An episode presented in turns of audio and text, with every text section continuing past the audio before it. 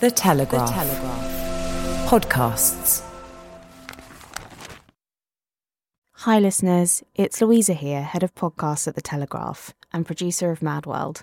During this episode, you'll hear Bryony and her guest Joe reference National Suicide Prevention Day. It was actually a few weeks ago, but we delayed releasing this episode after the death of the late Queen. But of course, it goes without saying that here on Mad World, every day is Suicide Prevention Day. And we still wanted to bring you this conversation because we think it's really important. We hope you take something from it. Hi, Bryony here. Thank you for coming to listen to this extra one off episode of Mad World to mark World Suicide Prevention Day. This episode does include conversations about suicide, so if you find that difficult, please be warned. But also, I just wanted to reference you back to a podcast we did in a previous series with Professor Rory O'Connor, who is an expert on suicide prevention, and it features loads of resources that can help you feel safe to talk about this topic.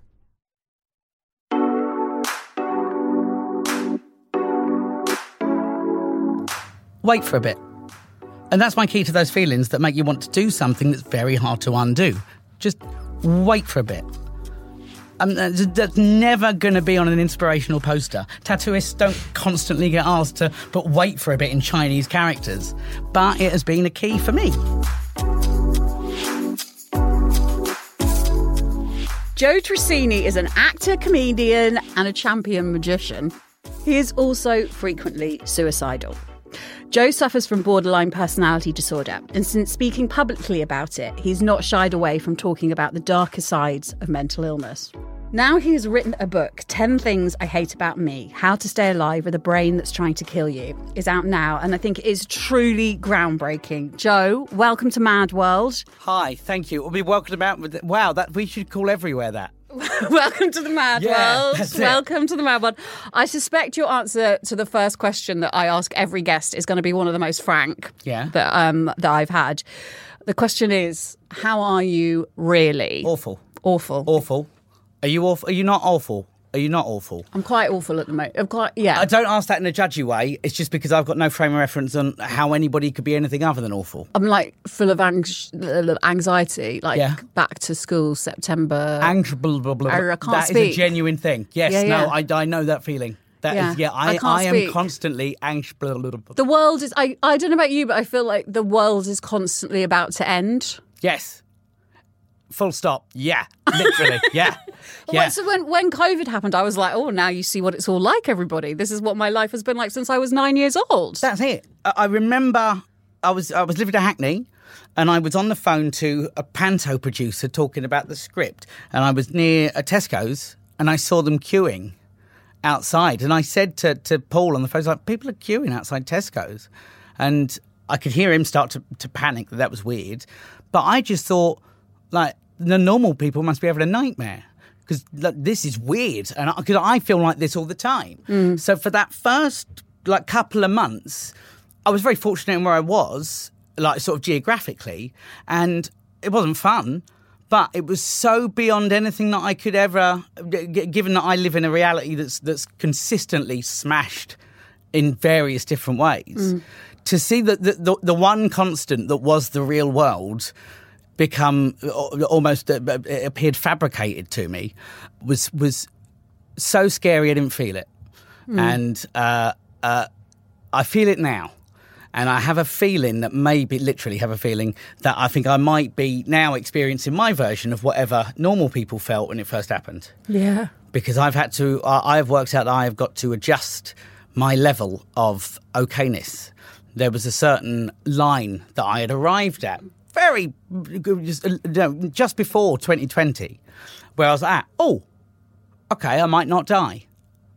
Let's go down this road. And then it all shifted. So I have a feeling that this is as okay as I get. Awful is as okay as I get, and that's all right. I haven't got another option. I just had to stop waiting for things to come back. Uh, but I say things to come back. I just had to keep waiting. I I was I was waiting for my life to return. That's what I was doing. But my life doesn't return because yes, things are open. Everything's open. All things are there. But I'm not the person that I was when uh, they all shut and when they all left and w- all of these things. So I was waiting for something that can't come back. so I've had to adjust who I am. Not intentionally, I've not changed. I've just looked at all of my like personal, emotional, and professional dials and gone, okay, we just feel differently now. So I am living in that sort of space of of trying to straddle exactly what you just said about the end of the world, um, and the fact that uh, even though I don't necessarily want to live in this world, I I I, I, shouldn't pick when I die in it. So listening to you, it's like reading the book. The thing that you, you're very clear on this in the book that in a lot of memoirs about mental health, there's a kind of a very neat narrative, a beginning, a middle, and end, and now I'm better, and the world is, and you can be better too. And this is going to make the book sound bleak because it's not, because you're also very funny. And I kind of gulped it down in one greedy go, crying and laughing as I went. But you're you're very clear that your life with borderline personality disorder is sort of constant depression. It's like when you have TB, you have a cough. you know, Yeah. you always have it. But also, I mean, you talk about so many different things so eloquently and so frankly. You talk about the addiction that you you you are an addict to cocaine and alcohol and how you thought that when you put those things down your life would get better and it was quite disorientating to learn that that wasn't the case. Yeah, yeah. Um, I um, I was never prepared. Up end of sentence again. I was just never prepared for, for things. Yeah. But I think that from the first time that I went to a rehab, I didn't know what I was expecting, but I certainly wasn't expecting to put any effort in. they provide you with a problem and a solution. So whatever, like, well, they don't provide you with a problem. You bring your problem to them, and then they go, okay, great. So if you want to fix the drinking, the drugs, that we have this. This is our system, and this is what you go and do. And I was incredibly, um, what's the word? I was really, really uh, skeptical of it uh, for such a long time in that first go around the Priory, not least because the, the the the hit rate of success is coming out when it's like it's like twenty seven percent of people stay clean and sober on their first go, and I think that. I really struggled. I always really struggled with the meetings because I watched I, and I learned so much from them and from understanding that I just had a place in the world. But unfortunately, I still didn't feel like that place was in, In- that room with those people. In 12 step meetings. Yes, and that and, and and and the difficulty that I found at the time is the difficulty in finding any uh, sort of uh, uh, way of, of staying alive that um that that that, that was not in, in, entirely around uh, something that I inherently struggled with, which was essentially being honest with large groups of people in a room, and. Be, and because of that, I struggled for years. I really, really struggled to get clean and sober for years because I because I couldn't do the meetings, and the meetings are amazing. And not being able to enjoy or, or get anything out of meetings uh, became a, a reason to kill myself. Because I was like, ah, see, even even that lot, even the people that have done all of the things that you have done are still going, nah, you don't fit here. And it took me a very long time to cope with that. And I, I it's a shame because I never had any friends. I never had any friends, and I could see people at meetings connecting with each other, and I just, I just never did. I never ever did. Which and my sort of awareness of that at that time is, is where where I sort of realised maybe I've got more happening in me that I need to address in conjunction with the drink and, and, and the drugs because the, the, the drink and the drug solution is amazing and it works but I still didn't. I didn't. I still didn't find like I was like a bit of Meccano and Lego. It was just like that. We both got the same job. but just just something about it just won't fit. Yeah. You you talk about how you always felt kind of other and you always felt like you, from in the book you you talk about even from a very early age you had an inability to fit in even when you tried. So for example when you were told you know we're all going to wear football kit to school tomorrow and you went and you were like I like red and you wear a Liverpool kit and everyone else is wearing Chelsea and even then you're like I don't fit in.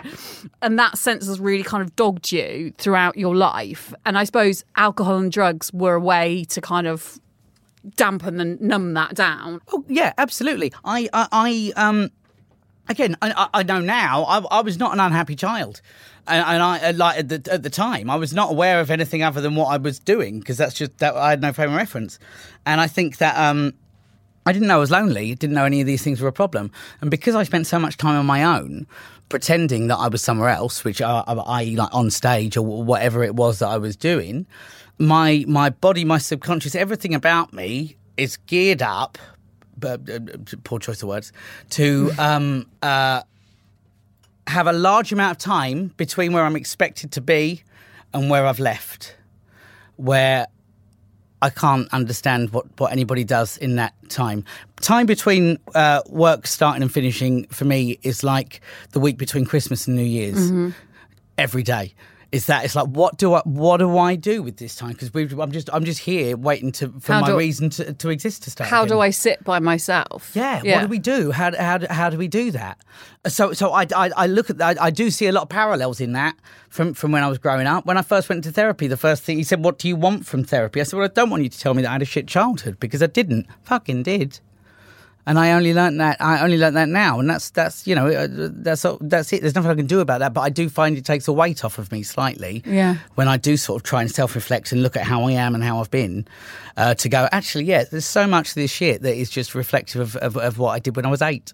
Yeah, but also I think when you're eight, you your childhood is just your childhood, and there's very little reference point, as you said, for what is. So we normalize, we can normalize quite a lot of dysfunction, and it takes fucking decades to get to the stage where you go, oh, hang on, maybe, maybe that wasn't okay and that wasn't normal. And that's in itself quite a big thing isn't it? Like learning in your 30s or your 40s that everything you thought you knew is absolute bollocks.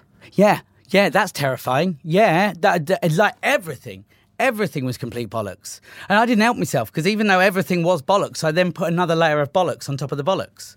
So it's like bollocks Jenga in my life. so with like the alcohol and the drugs you put the bollocks on Absolutely. So, so I remember someone saying to me when I got sober, they they said that what happens is you get so. Like, I sort of assumed I was like, well, when I get sober, everything will be better, and all of my mental illness will disappear. It was obviously all caused by drinking and drugging, and and then it didn't, and actually it got worse, and it was because I didn't have anything to numb out, and and I didn't have any s- alter- alternative solution. But also, I think I was so busy. She said to me, "You're so busy putting out the fires that you'd set that night, the night before, or whatever, that you had no ability to get to any of the stuff underneath. If that makes sense." Yes, that's a really lovely way of putting it. And I hadn't. um That's a really lovely way of putting it because it is that. It is that. Thing. Oh yeah, I was when I was in that. But I was doing the worst thing I'd ever done every week. Well, you say there's a point. There was a point Oh. where there was like three months where every day you do another worse thing. Yeah. The thing that really comes through and really landed for me was where you say that we have this kind of quite binary view of of addicts and of uh, people are they're just badly behaved and they don't know any better or they're you know they were brought up.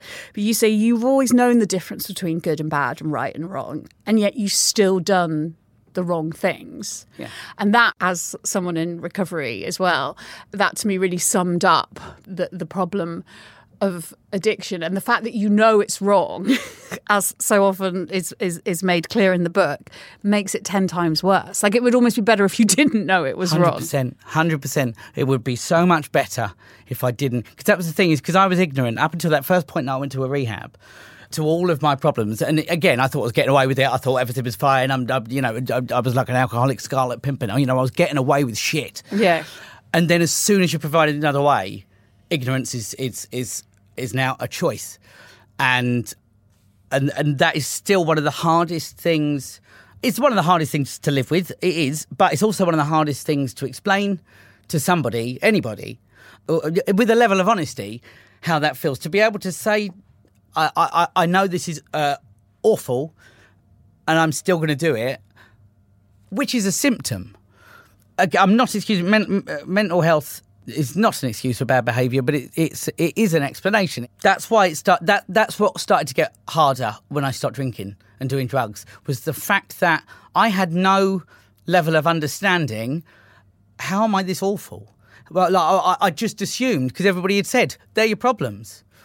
So the fact that not only just a little bit that I did the worst shit when I was sober and I was clean and then coupled with you know the, the other ways that my brain got worse in in sort of within the, the three years that I was trying to stay alive sober, but without uh, awareness Of what you had. of what I had. Yeah, because I because I, when I got diagnosed, my my, my girlfriend at the time, she said, um, uh, because I phoned, I, I was diagnosed. I remember phoning. I phoned her and I said I've been to the psychiatrist, and he said that I've got emotionally unstable personality disorder, and within five to ten years, with regular therapy, it might improve slightly. And that was not the good news for somebody that's not expecting it. It was for me. For me, that was like, oh shit, it's a thing. Fucking great. It's a relief. Yeah, but at the time, personality disorders is such, again, now I know, it's such a difficult thing to bring to any relationship or room or just anywhere because it's got the word personality. The personality is, that's the thing that people see. The personality is the only thing that is available to a stranger or somebody that's prospective to be a, in a relationship with you they they judge whether or not they want you in your in their life because of your personality. So even before I've like opened with "Hi, how are you?" If they know I've got a personality disorder, they're going to think, "Well, if your personality is disordered, probably can't trust you, so back off." And I think that that's the conversation. And so when you know when, uh, we we didn't talk about it initially in, in my my relationship years ago, because it was like, well, let's not look too hard at that because you know, your personality is the thing that I fell in love with. So if I'm wrong about that, maybe I'm wrong about this. And like that was that's that that's a quote. And th- like that was that was I was like whoa. So I did. So I stopped. So we stopped and, and got through. And unfortunately, I learned just how awful my brain can be, and uh, not just that, just how t- So you terrifying. call you call your BPD Mick yes, because you imagine him as like a big pair of Rolling Stones lips. yes, just shouting "kill yourself" all the time. Yeah. that's literally it. I think this is quite. Um, I call my or my sort of mental illness uh, Jareth the Goblin King. It's David Bowie in Labyrinth, Yeah. because he's evil but ever so but quite enticing, and that to me sums up that I be- it's believable. It's like I know, I know that he's bad, I know that he doesn't want the best for me, and yet I cannot stop like listening. Yes, absolutely. Yeah, yeah. But that's the thing. All baddies are likable. That's the thing. You can't like if you, you if, if somebody makes you laugh, you you, you trust them, or, or like you say, or if somebody is engaging in that manner, in, in that sort of. But Uh, who's the guy? Who's what's the film American Psycho? Yes, yes, yes, yes, yes. attractive. Absolutely, Yeah. that's that's that's hundred percent it. You know, you know, dreams. You know how dreams feel real. Like that's that's mental. Mm. But I dream awake. Mm-hmm. It wasn't even like it would tell me things that weren't true. My life became I I, I, be, I began be, uh, sort of living a life that had three sections, which was the the real world, the liminal space of leaving the real world, and a world that I, I, I started to believe was real. Because my, my girlfriend went on tour, my ex girlfriend went on tour around the country. And um, then I essentially created, I had the real world there with, with, uh, with my ex, and then a fake world where I was putting on a magic show, which, is, which sounds so shit. But I started unknowingly creating a world uh, that only existed in my head that I didn't tell anybody else about. Where I was genuinely doing a show somewhere, and I needed to um, work on it. Uh, I, now I lost about six, seven months to this uh, this weird reality, and it shows how terrifyingly clever and manipulative the worst part of my brain is. And during that time, I mean, you talk about how that was the, the worst thing you've ever done, which is that you you you stole large amounts of money from someone to pay for the magic Yes. equipment. Yes. And that's clearly something that still causes you. I could really feel the shame dripping off the pages when you wrote about that. Um, yeah, yeah. Thank you for um, recognising that. All I can ever do is stop doing awful things. That's that's the, the the first and only step I'll ever take is just stop being awful, and then life stops being a mistake, and it's just a list of things to work out how I can survive with. There's context. This is why I put it in the book. I put it in the book because I'm the only person that knows about the worst thing that I've ever done, and um, it's killing me. It is killing me, and you know, literally The secret. the secret, but like all of them, secrets keep you sick, all that, Yeah, like, yeah, you yeah. know, put it on a fridge magnet, all that sort of shit. yeah, yeah. That's the thing. But this thing, essentially, what happened was a, fr- a friend of mine uh, I, I, t- I, t- I took a photo of her uh, uh, uh, bank card and I then used it. Uh, and I'd sort of, again, in this weird reality where things weren't real, where I felt like things were real, sorry, is something that I used to, I, I'd done growing up. It wasn't a new behaviour, it was something that I'd done with my mum uh, that escalated as I got older. It was an awful thing to do. And because of the way that my head works, um, I forgot about it for about six months.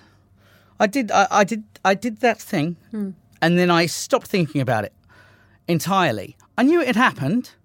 I knew it had happened, but there was a numbness to, to the reality, which was, uh, and every just every now and then I'd just be somewhere, and, and my brain. This is because this is around the time when Mick woke up.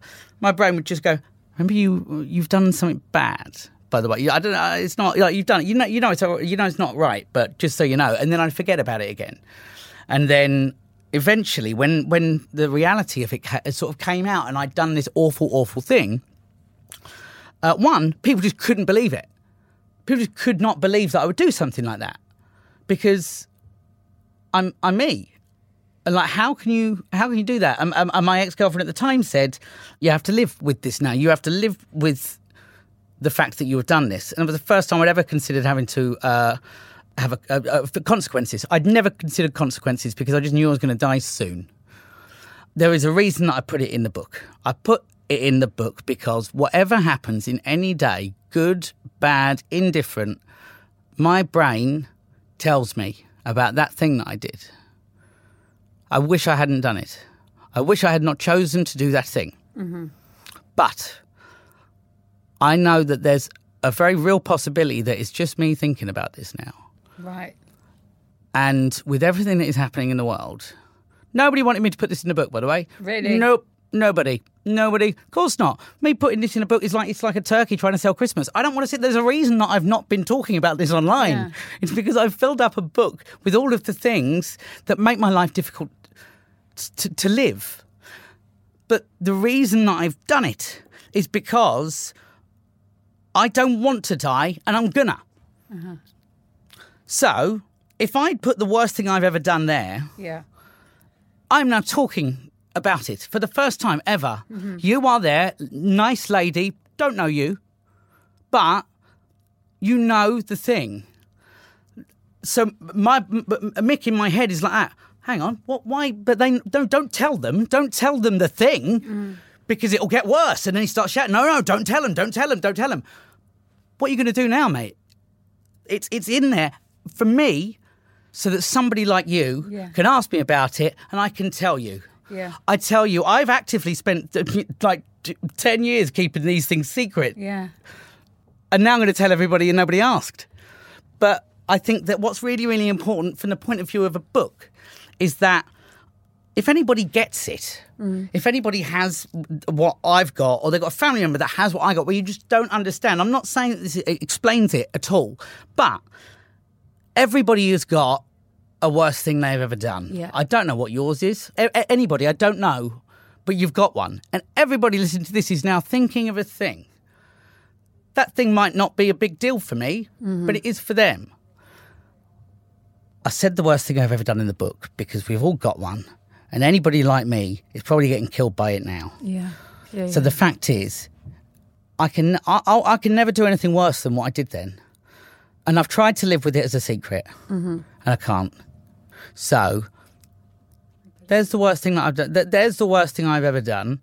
Here is why. Again, the, the symptoms of BPD are not an individual thing. They're not rocking up into a classroom one at a time. yeah. Yeah. Yeah. Uh, It, it's, it's, it's one clump of awfulness. And there's just one me as a teacher stood in front of all of those awful bits. And the worst thing I've ever done is, is almost like a catalyst. It's, it's the big thing. It's the, it's, you know, it's the baddie at the end of Super Mario. Like Bowser. the- yeah, it's Bowser. There you go. Yeah, what a turtle. Um, and my point is, especially with everything that's happening, I've just never got to do anything worse. I've got to stop judging myself on that day. It was it was awful, but I have to stop because I can't have a life on the other side of it unless I, in some fashion, deal with it. So the way that I'm dealing with the worst thing I've ever done is I'm telling everybody that I don't know. So then hopefully somebody else might be able to do the same thing and then also doesn't die. How does it feel to you if I say to you that I read this book and I have read all of the things that you've done and I've read about the worst thing you've ever done and I still think you're really lovely Thank you. because I get the impression that that is a hard and when we talk about the worst things we've ever done I I wrote a book about getting sober and I talked about some of the worst things I've ever done. And um and it was like a relief. It was like I wanted also there was a sense of that thing of of like well if you know this now you know who I am. Because I always feel like with the head I have, and I'm sure this is relatable to a lot of people listening, that it's like you say to me, "Oh, you're really cool. You really like, you know, we like what you've done, Brian. You've, you've, you know, you've done all this campaigning." Da, da, da, da. I'm like, but my head's like, yeah, but you don't, you don't know this bit. If they knew that, then it would be completely different. But I think when you put that in a book, it's like, well, you all know that now and it takes it away and it's like fuck off Mick, fuck off Jareth, fuck off whatever the name of your dis, you know your your thing is.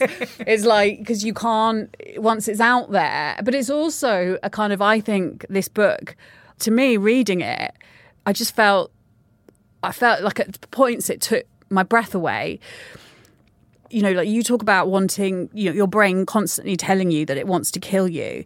And, you know, I don't want to go into too many of the details of the ways in which you tried to kill yourself. Yeah. But then there were just the other things of like the everyday in the addiction where you were, I mean, you're fucking lucky to be alive. Oh my god, yeah. Like I am so happy that you're sitting in this studio and you're alive. Thank you. Like I am so so glad. So like you you were taking 8 grams of cocaine a night at one point. Yeah, that was yeah, that's what it started off at. Yeah, Yeah, you, you actually had a heart attack. Yeah, awful day. Carried on, carried on doing it. Right? You you you had a third of your gums eaten away by acute necrotizing oh, ulcerative gingivitis. gingivitis. Yeah, yeah. yeah. What From- a week. That, yeah. that from rubbing cocaine on your gums. Yes, but it turns out it wasn't cocaine. It turns out it was rat poison. Of course. There you go. That's that's Why wouldn't it be? Kids, that's why you don't do cocaine. I've said that like it was all right in the first place. yeah, it was rat poison. Yeah, it would have been fine if I'd just been doing the gear. Jesus. But Don't do drugs. Don't do drugs. Thanks. Pugs, not drugs. Nice. Uh, you, you know, you've ended up in court. You had your license taken away from you, and all of these things. I'm thinking, and they, and I'm not, this, I'm not listing them to go. Look, Joe, look what a bad person you are. I'm listing them because it's like a. This is what we're humans. All of us are capable. And many of us are, are more capable of, of, of these things, and yet still, you know, we go back to that that that wrong behaviour. Like Yes. it, that resonated with me so much. If I could tell you all of, you know, I don't have time to list all the wrong things I did while I was drinking and using drugs. No, and I really appreciate that. And as a genuine question, has this worked in the sense of what you what you're saying is that you relate Yeah, to that, and then that that is I can see bringing brought an emotion out of you. Yeah. and uh, so that, me putting down these things. yeah, really work. Like really, Does it there were so many things that you that you admit to in the book that you know. I think a lot of us battle with brains that tell us we're bad, we're bad, we're bad, we're bad, and for me. That's been my whole life is like I feel sometimes like I'm the worst person in the world. This is a podcast about you, not me. But I think what this book does is it, for me, also in that stage of my, the journey of recovery is realizing that actually we're all a bit of good and bad. We all do bad things and we all do good things, and that's okay. And so I would punish myself. So I do these. I know these bad things were bad, and yet I'd still continue to do them. And then I punish myself extra hard. And it's like I read this and I just thought, oh mate, give yourself a break. Thank you. I mean, you just said there that it's not. You said it's not about about me. It's about you. But it's about us. That's Mm. the point. It is about us. It doesn't matter what problems that we've got. We have a mutual problem. Uh, uh, you know, with addiction. The, the word problems doing quite a lot of legwork there. A lot of heavy lifting. Do you know what? I mean? Exerting is not a strong point. But the fact I used is, to say, oh, sometimes I've got a drink problem. Like, no, you're just a fucking alcoholic. yeah, can't stop. That's the problem. Yeah, yeah, yeah. I um, the, I think the the fact is is is it is us. They're all of these things that I have, these cracks that I've got falling all over my brain. They are a thing. They're a thing. There are, there are so many books everywhere that with titles and words that make no sense that are saying this is the thing. This is the thing, and it's not like a cold reading, uh, sort of like sort of magic sort of thing. It's not. It's going. There have been enough people in the world to say they feel like this that we've learnt about, that we've written literal textbooks about it.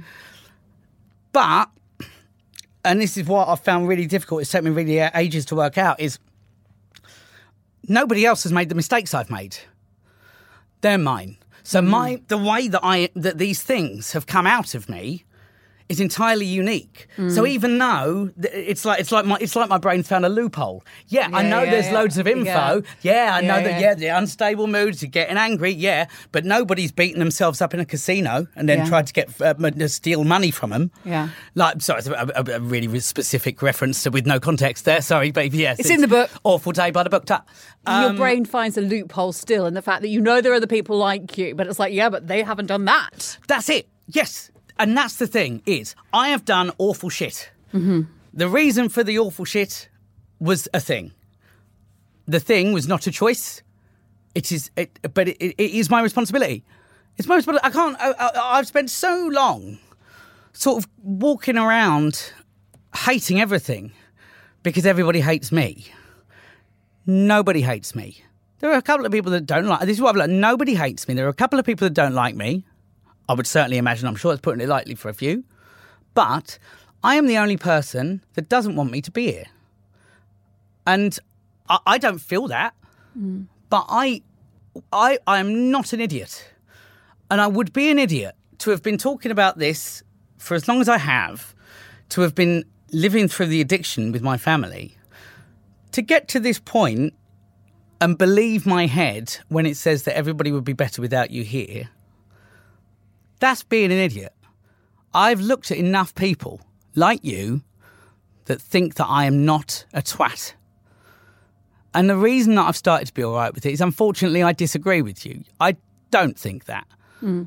But just because I don't believe it doesn't mean that you don't mean it. Mm-hmm. And I know that. Hmm. So it, that that is essentially what gets me through my day. Is the fact that I know whenever I leave a room, my brain is going to paint an angry face on yours. You weren't angry, but I will leave, and I will immediately think, Bryony Gordon hates you.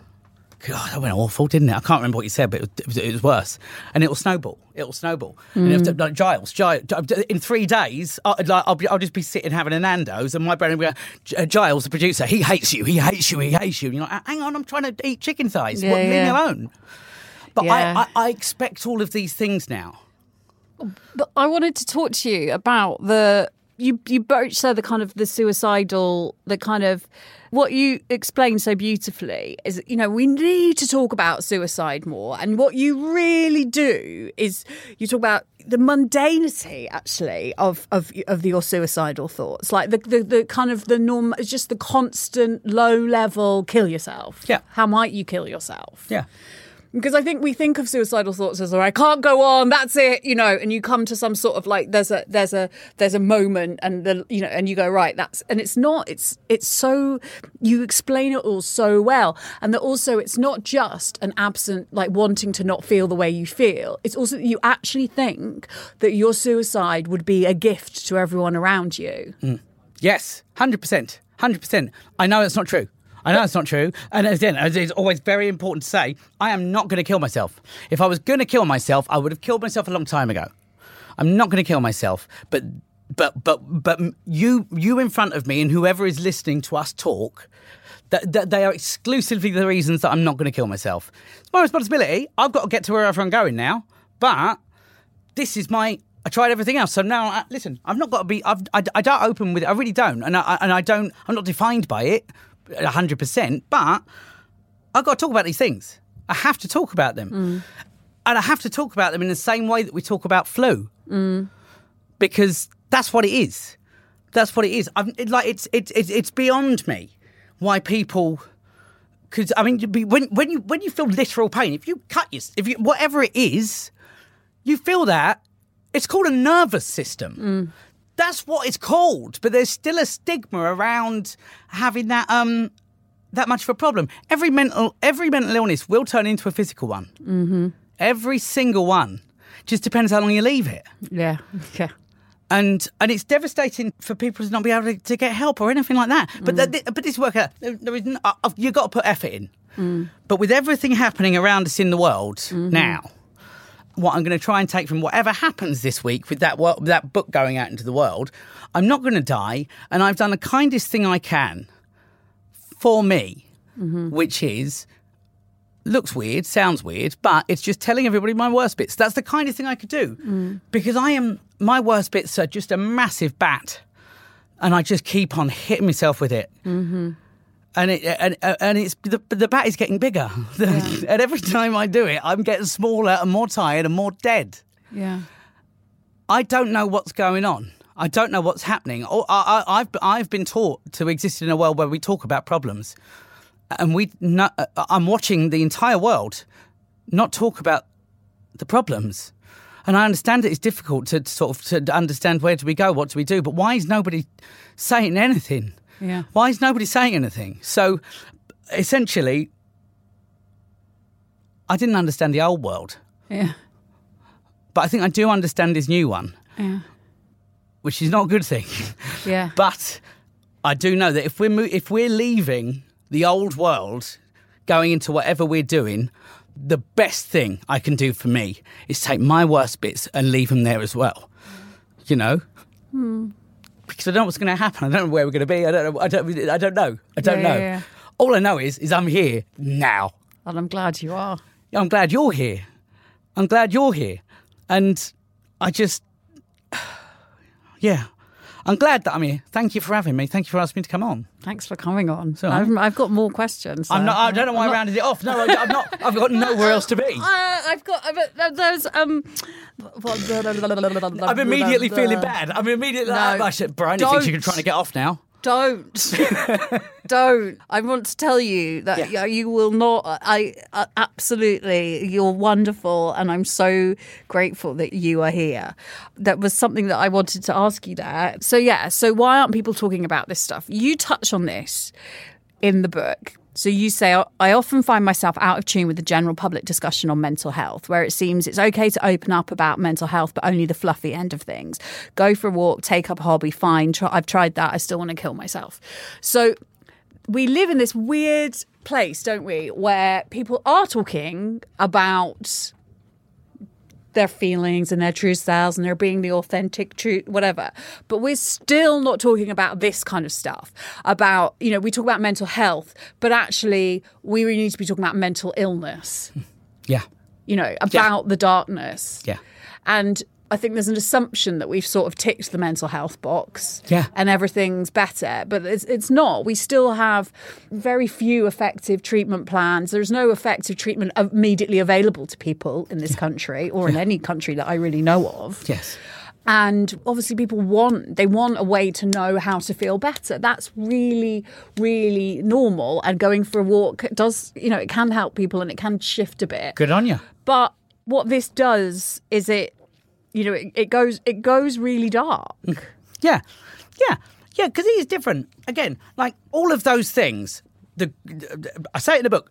Uh, trying to fix my brain by writing a gratitude list is like trying to remove a tumor with a fucking spoon. It's Yeah. not going to happen.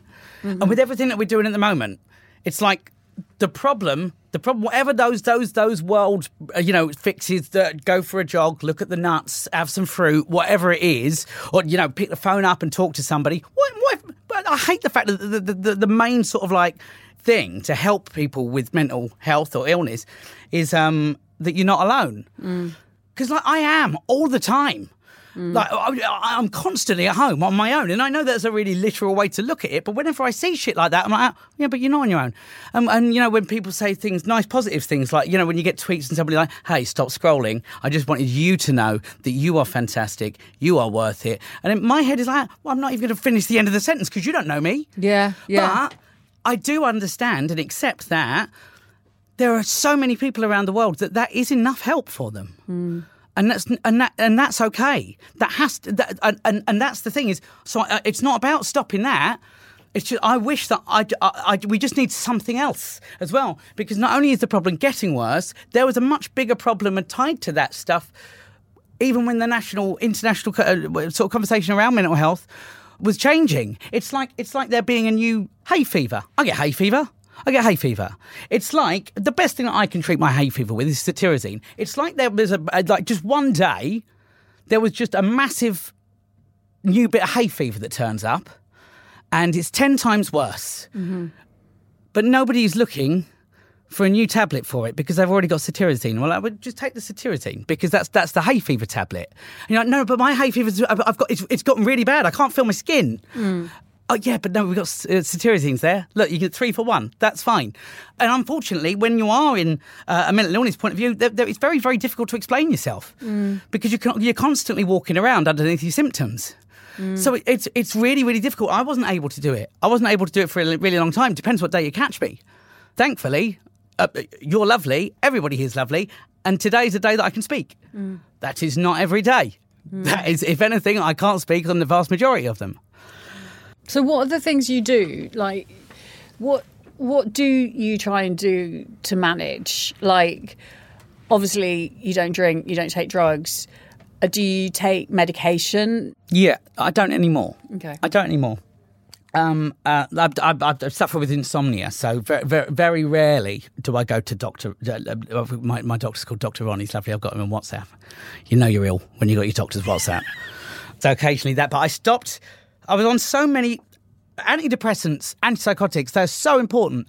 They're as important as a, as, as a plaster on a broken arm. It's the, you. You need these things.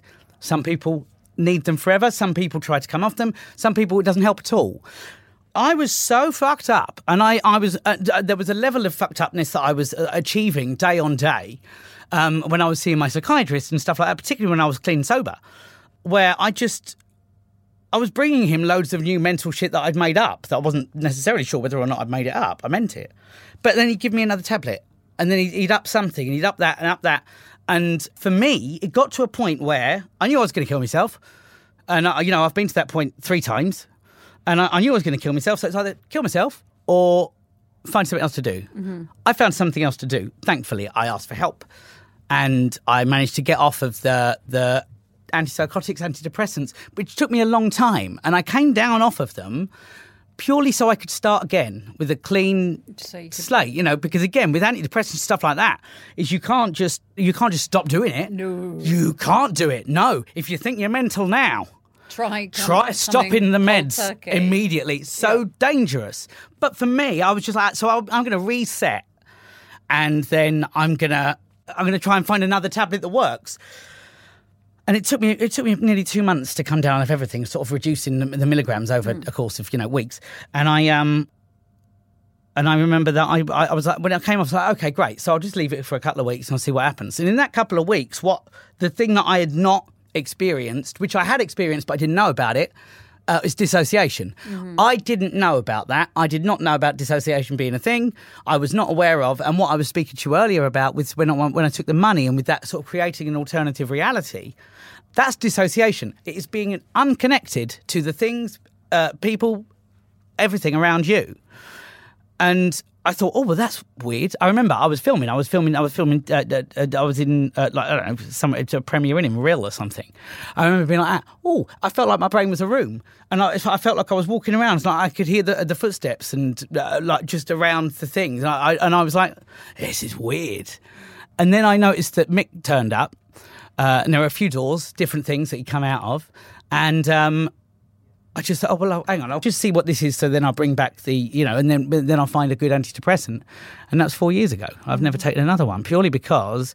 Uh, I would never ever re- recommend stopping medication. I would never recommend being ashamed of medication. I recommend was the wrong word to use then, but it, it it's a thing, and for me, it's a thing that had a use up until a certain point, and then with a view to change, I stopped it. But and I, essentially, what I am doing now is I, I live in that symptom. That my, my main symptom, even though I feel like my main symptom is thinking about killing myself, it's not. My main symptom is dissociation. Okay. And the way that I try and view it is that dissociation is a good thing for me because I have a lot of insane thoughts. But the sanest thing about me is the fact that I know they are insane. Yeah. If I was not aware of the fact of the level of insanity my brain is capable of creating on a day by day basis, then I would die. I, I, unfortunately, this is what I am. Hopefully, one day I'll wake up and he doesn't come back. I always, I do always hope for that. I have that, and some days, not many. I can only ever think of four, and I'm 34, so that you know that is not many days. Um, but I always hope that one day he'll be gone. He might never go, but the worst thing I could do is pretend that I'm all right now, because I'm not. History tells me that I'm not all right, and history tells me that even if I feel all right, at some point I'm going to be not all right. Because of course I am. Because it's life and shit changes. That's it. It's all, everything is going to change. It's not always going to change for the better. And I think as a race, we uh, humans have been spoilt by stories and films because there's always a happy ending. So obviously everybody's just walking around going, at some point it's going to be good. Everything's going to be fine. Oh shit! Not sure. Don't know. I don't know how it's going to be. I don't know how. But the only thing I can do in my life is control whether or not I leave it. That's the only thing I've got to do. It's really hard. It's really hard. Again, because I don't like me. That's not. I, it, it's a human thing to respond to something. You, you, you you say something, particularly something negative about you, in the real world, society, you say, I hate myself. Other person goes, No, no, but you're brilliant. Yeah, I, I know you that it's not an accident that you think that. It's there. I, I, I'm aware of that. But humans have to respond. So they have to either say that what, what no, you're nice, or provide uh, some sort of uh, fix for you. So you go, I hate myself. Oh yeah, but you're really, really good. Have you thought about uh, you know going to do this this artwork, do do this drawing, and that doesn't th- that doesn't achieve it doesn't achieve anything at all. So knowing other people think you're brilliant, think that you're brilliant, doesn't change the way you view yourself. No, and I and I need to be able to go up to people again, not straight away, but society, not even society, relationships, relate all relationships need to know that it's okay to say I don't like me. That's just a fact. It's not. uh, It is not up for debate. It's, it's. I don't. The quicker that I can say that, and you can go okay, and that we both move on. I have an opportunity to have a day. Just knowing the fact that, and it's really hard. It's really, really hard. And I'm very, very lucky because I really thought when I started talking about this stuff and started talking about suicide in the same, uh, you know, tone as ordering chicken nuggets, I thought that it would catch on, but it hasn't. It hasn't caught on, and that's I, I was shocked about that. But the fact is, is this is what's keeping me alive now. Mm. So that thing of just being able to exist, it, just accepting the fact that you hate yourself and just let me, just let me, just let me be. Yes, because also that's the because the thing is, without understanding that, everything else is awful. The, the, the, the happy days, happy days. I use happy loosely. It's not, but like d- d- days. A better day for me is that I will, uh, uh, if I'm with my girlfriend or family, whatever it is, wherever I am, I will. Uh, I will feel like it is a battle to show people my okayness because. Uh, I know that I spend more days awful than I do okay. So it's exhausting. Yeah, it's exhausting. But also, when you're, if you're uh, like, if I'm feeling happy, my brain, Mick, is like, that. Don't, don't, fucking, don't tell anybody you're happy. Yeah, shame. No, yeah, yeah. Don't tell it. No, no. Let's, well done, you. Glad you're happy. Don't tell people because if you tell people, you know, when you get shit again, they won't believe you. They'll think you're lying. So what I ended up doing was I was I was unhappy and unwell eighty percent of the time, but I was using that twenty percent to sort of keep myself in that in that in that that okayness mm-hmm. lie. Yeah, like I, I was I, because I didn't want anybody to not believe me. But the people around me deserve my okay days as much as I do. Uh, they put a lot of love and, and, and care and support into me and my days. Um, and even though I don't feel the things that they, you know, are doing, I do know that they are being sincere and that the reason they they put all of that help into my worst days is so I might be given the opportunity of better days. Mm-hmm. So, and really, other people are the, are one of the, the the main reasons that I I'm here. So if I have a better day, that is quite literally a gift to them because the only reason that they were with me on the bad ones is in the hope that they might be able to be with me on the good ones. Mm-hmm. So it's so cruel to deny yourself okay days. My friends and family have been around me long enough to know that I'm not well, and they are, uh, and and one positive okay-ish day, and I say okay-ish because I never feel great, I never feel good. I'm just here. That's not. There's nothing I can do about that. I'm just here, but I'm also here, and this is it. That's fucking great that you're here. This is it. And like, I, I, I, I don't, I don't, I don't love it. I don't, not, not, the things, the difficulties. But the fact is, and this is it, because these are these are things that would be classed as attention-seeking things. Get it? Absolutely. They are attention-seeking things. I am seeking your attention to listen to my awful things and understand that there is. It, it's not in my best interest to say these things on paper, literally, but it is because I just need to be able to move on. I deserve to be able to move on.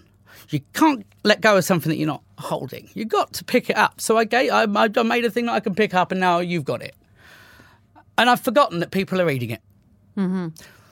Double-edged sword, hmm. because I- as soon as you, you came, that's the first thing you said to me. You've read, read your book, and uh, that, like that had not occurred to me. That, at no point Did you think I did I just- think, Bryony? I didn't think you would know. Of course not. Why would you? Like, it's just not on my radar. I wake up every day. I'm like a goldfish, but instead of five minutes, it's entire days. Yeah, I'm yeah. like the. I'm like. Have you seen the film Fifty First Dates? Yeah. I'm like that. I'm like Drew Barrymore on that, but instead of just a relationship, I forget everything awful I've done and treat all problems like they're news.